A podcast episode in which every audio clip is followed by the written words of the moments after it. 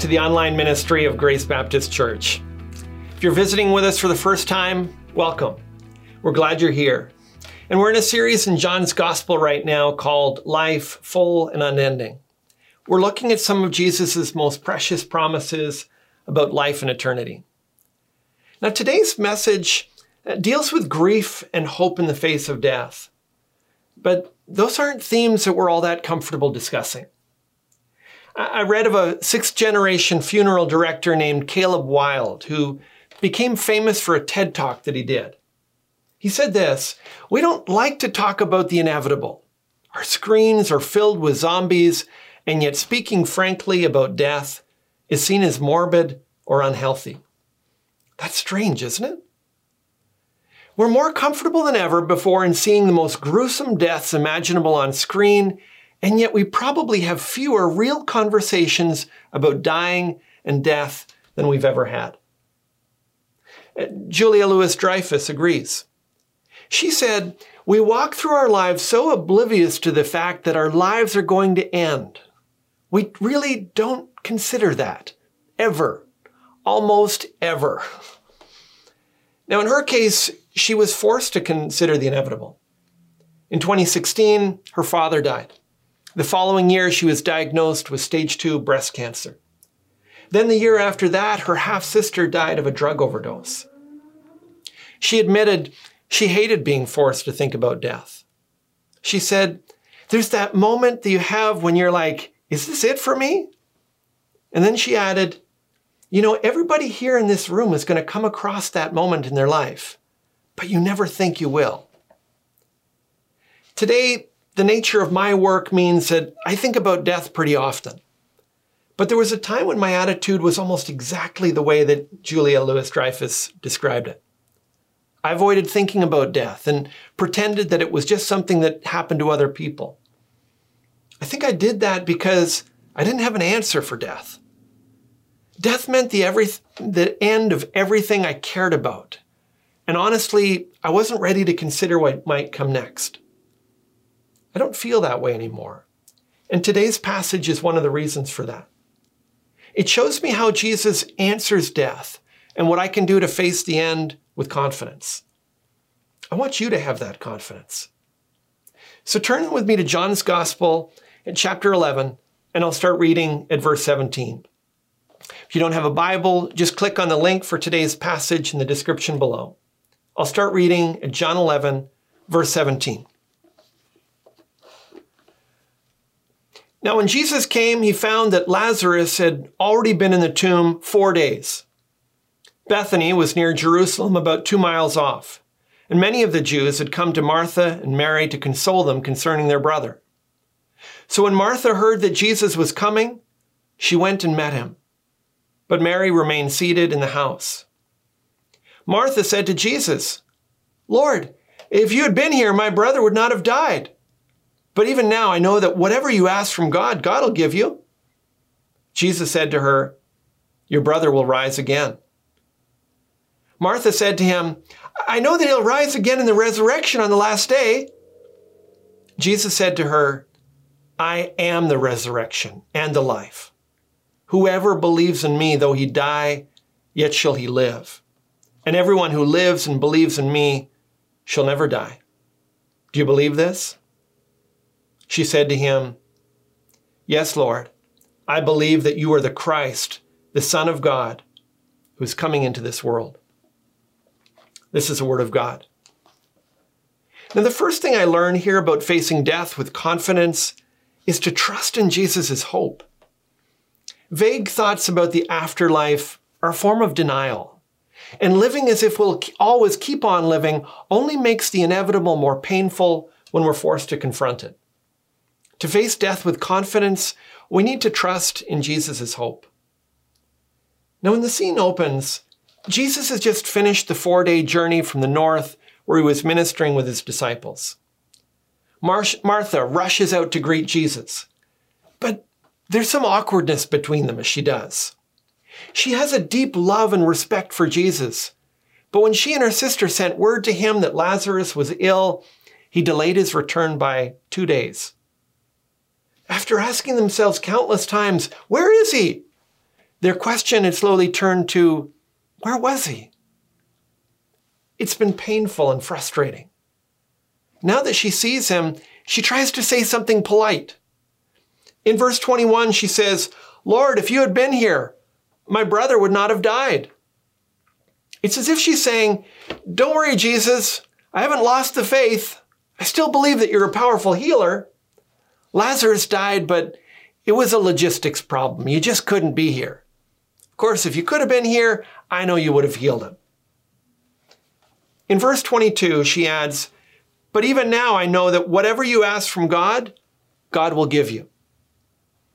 And we're tempted to interpret this as faith that Jesus will raise Lazarus from the dead. But everything in what follows that shows that that's the last thing on her mind. Again, she's just filling the air with some words that sound spiritual and respectful because it's awkward to meet someone who could have helped you but didn't get back fast enough to do so. When Jesus responds, he does nothing to relieve the social discomfort of the meeting. There's no apology. Uh, he didn't, he didn't say, Oh, I'm really sorry for not rushing there sooner. And that's because his delay was deliberate. Instead, he offers hope. In verse 23, he says, Your brother will rise again. But Martha misunderstands his meaning. She assumes that Jesus is talking about the final resurrection. With the exception of the more liberal Sadducee sect, most Jews in the first century believed that God would raise people from the dead on the final day, either to heaven or to hell. So Martha has a vague belief in the afterlife. And maybe you do too. But Jesus wants us to have more than that. We need more clarity. Vague thoughts do us little good. In verse 25, Jesus says, I am the resurrection and the life. Whoever believes in me, though he die, yet shall he live. And everyone who lives and believes in me shall never die. Do you believe this? Now, this is one of the seven I am statements that Jesus makes in John's gospel. And when he says, I am the resurrection and the life, it's more than just saying he gives the resurrection and the life. It's more like Jeff Bezos saying, I am Amazon, or Elon Musk saying, I am Tesla. Now, in both of those instances, their board of directors would probably object. But with Jesus, he's making a claim that is neither proud nor overstated. Resurrection and life are so closely tied to Jesus Christ that without him, neither would, would exist. He holds ultimate authority and power over them. And he offers both resurrection and life to whoever believes in him. Do you have that kind of faith in Jesus? One way to test whether you really believe in Jesus as the resurrection is whether you believe in Jesus as the life. By now, you probably know that the word for life here means fullness of life, not just a pulse. Do you believe that Jesus really defines how to really live? Do you believe that following him is the path to the greatest life you could ever live? Many people's faith is more like, I'll let Jesus be the resurrection, but I'm living the life. We want to be in charge of our lives now, but still expect Jesus to come in at the 11th hour to rescue us. But that's not how faith works. Genuine faith trusts in Jesus as the resurrection and the life. And leaning into that hope gives a person confidence in the face of death. Now, another way you can see if you have this kind of faith is whether you only find comfort in Jesus as your great physician or also as your resurrection. Does it feel like you're getting ripped off if you only get a resurrection? Does the reality of the resurrection that Jesus promises give you real hope? When Jesus asks Martha, Do you believe this? That's what he's getting at. Do you have that kind of trust in Jesus? If you don't, you'll avoid thinking about death or talking about death, and you ultimately won't be prepared for death. Only ever looking to Jesus as your physician ignores who he really is. Trust in him as your resurrection. Lean into his resurrection hope. Now, many of you do trust in Jesus' hope. You look to him as the resurrection and the life. But as important as that is, I actually don't think that's enough to face death with confidence. Cold, hard promises provide comfort, but it's cold comfort. It can feel like dry comfort. In addition, in addition to trusting in Jesus' hope, you also need to receive Jesus' compassion. We need to do more than just believe the truth that Jesus gives. We also need to feel the emotion that Jesus shares. To face death with confidence, we need to receive the compassion of Jesus. Now, watch how this gets played out in verses 32 to 36. Now, when Mary came to where Jesus was and saw him, she fell at his feet, saying to him, Lord, if you had been here, my brother would not have died. When Jesus saw her weeping, and the Jews who had come with her also weeping, he was deeply moved in his spirit and greatly troubled. And he said, Where have you laid him? They said to him, Lord, come and see. Jesus wept. So the Jews said, See how he loved them. Now, this is an interesting exchange because Mary opens with the exact same line that Martha used in verse 21 when she first saw Jesus. It's as if they had been reassuring each other while they were waiting for Jesus, saying, Of course, if Jesus was here, he would have healed Lazarus. This time, though, Jesus' response is different. There's no sermon on faith. There's no announcement that he's the resurrection. Instead, when Jesus sees her tears and the others weeping alongside her, it just says, He was deeply moved in his spirit and greatly troubled. This is unexpected because we saw last week that he said that he was glad that he wasn't there when Lazarus died so that the disciples would believe. But here, he's deeply moved and greatly troubled.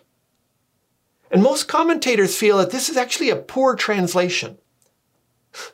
Deeply moved sounds like how you feel when you watch a sentimental movie. I don't know why, but I'm a complete sucker for any story with a really inspirational or romantic or emotional ending. I was flipping through the channels and I stopped for some reason at one of these cheesy lifetime movies and someone was making a speech about saving the town or something. It was like the last 15 minutes of a poorly made movie and I'm about two minutes into the speech and Jennifer walks in and I'm crying and she's like, Are you okay? And I was like, Yeah, it's probably just something in my eyes. anyway, you might read this and think, Jesus was deeply moved. And you might think, Yeah, it, it's like that. It's like what it's like when you see this um, moving movie. But it's not. That's not what's happening here. In fact, the, the New Living Translation may actually give the best rendering of this phrase. It says, a deep anger welled up within him. That's what Jesus is feeling deep anger. Let me try to explain why. In first century Jewish funeral tradition, even the poorest families were expected to hire at least two flautists and a professional wailer. A woman would come in who would, who would rile up the, the mourners and help them to feel the emotion of the moment by crying out in in uh, great mourning. The flautist would play some very sad music. The wailer would stir up the emotion among the mourners. And that was just with a poor family. But Lazarus and his sisters were anything but poor. They could have afforded a far more extensive funeral procession. So there's a sad dirge playing, crowd of people are sobbing, the hired mourners are wailing. And Jesus sees it all takes it in, and he's filled with anger at the ugliness of death. Even though he's going to raise Lazarus from the dead at this, and in, in just a, a few moments, at this moment, as he sees the pain that death causes, he's angered by it. He shares our outrage at the suffering that death brings. Even though he's rooted in the promises of resurrection and eternal life, he still feels the pain of separation. In verse 35, we have the famous two word verse that just says, Jesus wept. And the people who were there saw his tears and the depth of his emotions, and they just said, See how he loved him. Cold, hard promises aren't enough to face something as overwhelming as death. But when you trust in Jesus, you can know that he ministers to you in compassion. He feels your loss. He enters into your great grief. He even shares your anger. He's with you at every stage of your grief. By faith, you can receive his compassion. By faith, you can say, I know that Jesus feels this right now. He knows the pain that I'm going through. And so I know that I'm not alone.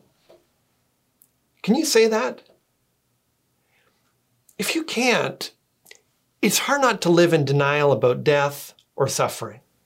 When you receive the compassion of Jesus by faith, though, you can face death with confidence. You can lean into some of the trials of life with greater courage. But even hope and compassion aren't enough. By faith, we need to anticipate Jesus' power. Because often we can waver between faith and unbelief. We say that we believe, but in the moment, we're not so confident. We can assent to something in our heads, but we don't really feel it in our hearts. To face death with confidence, we need to anticipate Jesus' power. Let's pick up the story at verse 39, and I'll read down to verse 44. Jesus said, Take away the stone. Martha, the sister of the dead man, said to him, Lord, by this time there'll be an odor, for he's been dead four days. Jesus said to her, did I not tell you that if you believed, you would see the glory of God? So they took away the stone. And Jesus lifted up his eyes and said, Father, I thank you that you have heard me. I know that you always hear me, but I said this on account of the people standing around, that they may believe that you sent me. When he had said these things, he cried out with a loud voice, Lazarus, come out! The man who had died came out his hands and his feet bound with linen strips, and his face wrapped with a cloth. Jesus said to them, Unbind him and let him go.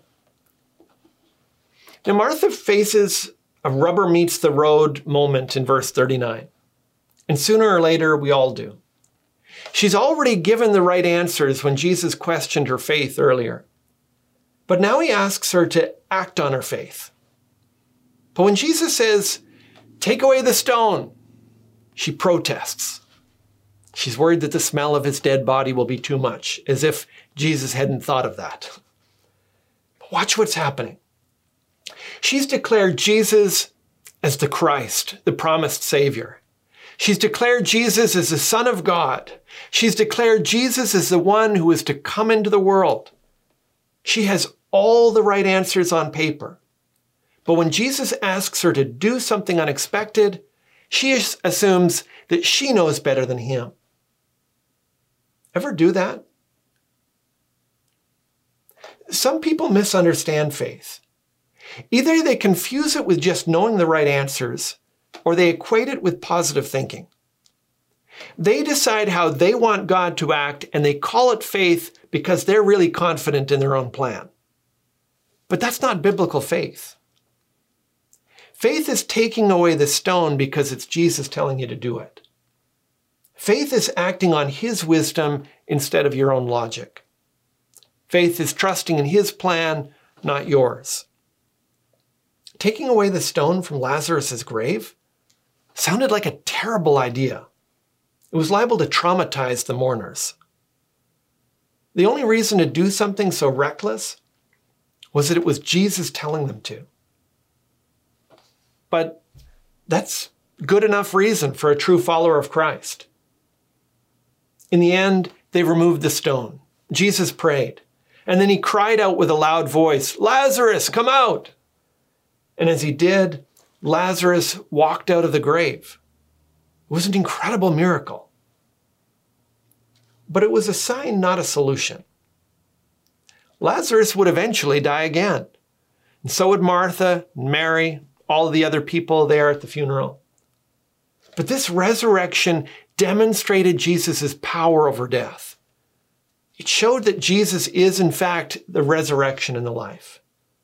Proved that Jesus had promised in John chapter 6, verse 40.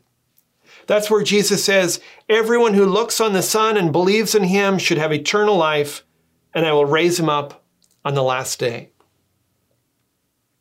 Have you put your trust in Jesus as the one who holds the power over death? Do you believe in him as your power for resurrection? Look to him. Believe in him.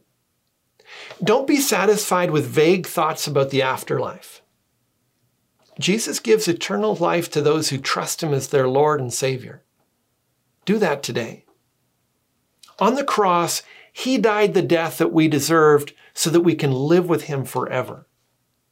Trust in him as the life, as the one who gives life and shows us how to really live. Trust in him as the resurrection, as the one who raises his followers to live with him after we've died in this world. If you're struggling to see how this makes a real difference, let me assure you that it does. When you've seen the difference it makes in the life of someone who faces death with a conviction that Jesus is the resurrection and the life, it changes you. Beryl was a woman for whom these promises were as real as the stool I'm sitting on. When she re- received the terminal cancer diagnosis, her first response was to share her faith with her doctor.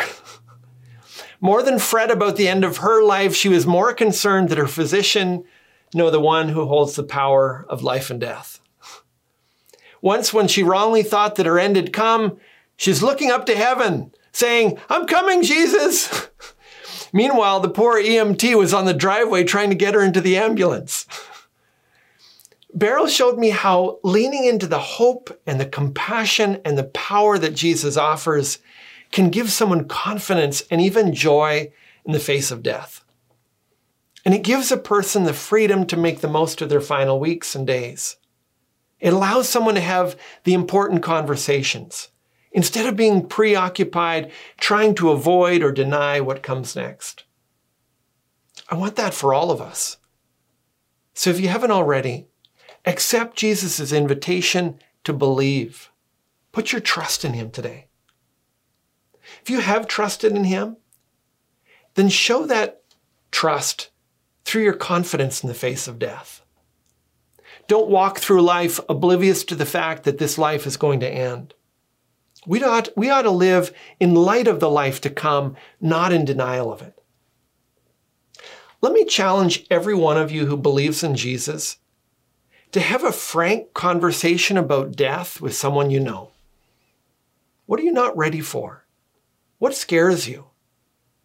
Where do you still want to prepare? What gives you hope? What gives you confidence? Believers can talk about these things and lay hold of the hope of resurrection.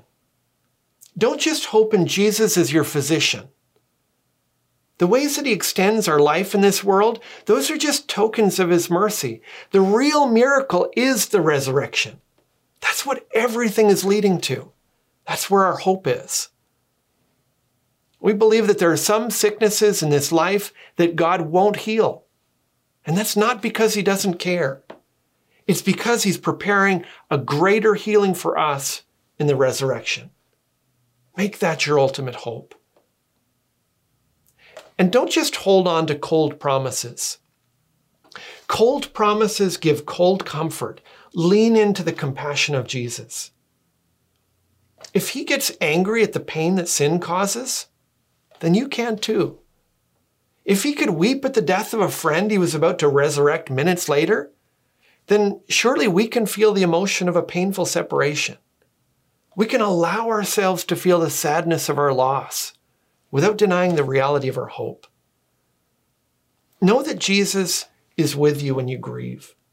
He feels your pain and shares your loss. You're not alone. And live with the expectation of his power. Trusting him like this means that we move the stone when he tells us to. It means accepting that he knows what he's doing. trusting that His plan is good even when we can't understand it. George Herbert once wrote Death used to be an executioner, but the gospel has made him just a gardener. Let the good news of Jesus saturate your thoughts of death and give you hope to face it with confidence because glory and Jesus' warm embrace await on the other side. Let's pray. Heavenly Father, we admit that we don't often like to talk about death. We don't like to think about it. But because Jesus has power over death, we can face it with confidence. Help us to lean into those promises. Help us to lean into the promise that Jesus is the resurrection. He's not just our physician. Help us to see that the resurrection that He's promised us as we trust in Him, that that is the greatest miracle. That is our ultimate hope. Father, we pray for, for your grace. And give us grace, Father, to lean into your plan, to be the ones who move the stone when you tell us to, to believe that you know what you're doing, even when we can't uh, understand it. And thank you for your compassion. Thank you that you feel what we feel and you enter into our pain. Father, for anyone who is listening who does not have this hope, who doesn't have this confidence in the face of death, draw them near. Give them the courage to believe in Jesus as the resurrection and the life. Give them grace to turn to Him and find life in His name. For we ask you in Jesus' name. Amen. Now, I hope this message has given you confidence in facing death and cleared up some of the vague thoughts we have of the afterlife. I hope you find courage in Jesus' hope, his compassion, and his power. And if you have questions or interest in learning more about how you can put your trust in Jesus, then send me an email or leave a comment below. If you think this is a message that others need to hear, share the link, and help spread the word. As always, for more messages of hope, visit gracebc.ca. God bless, and see you next time.